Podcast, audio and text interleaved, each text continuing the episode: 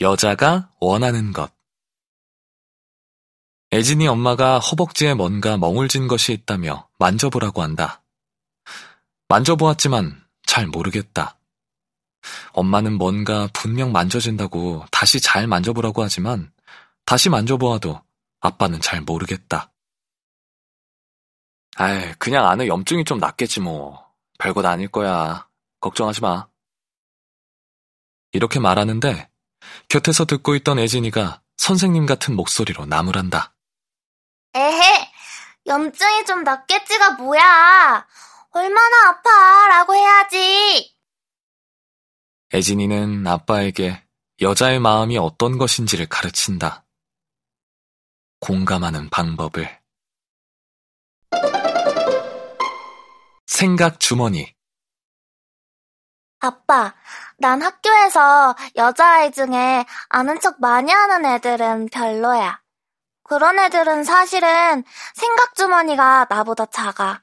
난 머리가 크잖아?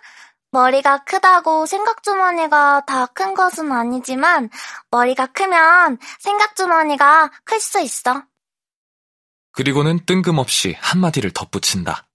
그런데 얼굴이 작다고 반드시 좋은 건 아니야. 아빠가 너는 얼굴이 작은데 하며 위로해 주려는데 애진이가 말한다. 아빠, 나 얼굴 커. 머리가 크다고. 그래서 생각주머니가 크다니까. 참아서 얻는 것. 가끔은 애진이를 이해할 수 없다. 애진이는 아까부터 땀을 흘리면서 앉아있다. 왜 그러냐고 물어봐도 잘 대답을 안 하고는 뭔가 불편한 기색이다. 어디가 아픈 것은 아닐까 걱정이 되어 소리를 좀 높여서 물어봤다. 왜 그래? 어디 아파? 아빠, 괜찮다고. 나 똥이 마려워서 그래. 아, 그럼 화장실에 가면 되잖아. 싫어, 귀찮아. 참을 거야. 아니, 참을 게 따로 있지. 그걸 왜 참아? 아빠, 자꾸 말 시키면 나 힘들어. 힘주고 있어야 한다고. 아니, 그걸 그렇게 참아서 얻는 게 도대체 뭐야? 음, 어, 조금 더 큰 똥. 애진이는 크게 될 것 같다. 리어왕. 여름방학인데 요사이 며칠은 엄마가 바빠서 아빠하고만 놀고 있다. 오늘은 오전부터 할리갈리 원카드를 하다가 점심도 먹기 전에 아빠는 지쳐버렸다. 아이와 놀 때는 생각보다 집중을 많이 해야 한다.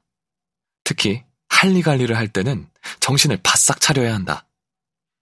무늬가 같은 것이 떨어지는 순간 내 것과의 합이 오가 되도록 계산하면서 상대보다 먼저 카드를 던져야 한다. 상대가 속임수를 잘 쓰는 애진이일 때는 더욱 집중해야 한다.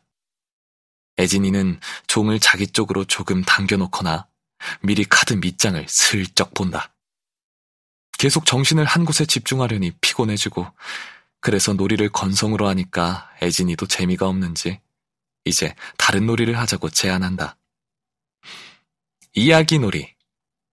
이 놀이의 특징은 항상 이야기하는 사람은 아빠라는 점이다.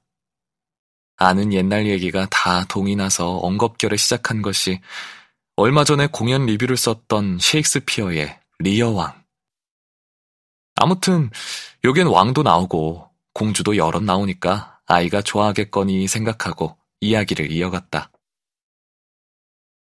리어왕이 세 명의 딸에게 아버지를 얼마나 사랑하는지를 말해주면 나라의 삼분의 일씩을 주겠다 라고 말하는 첫 장면부터 애진이는 이야기 속으로 쭉 빨려 들어갔다.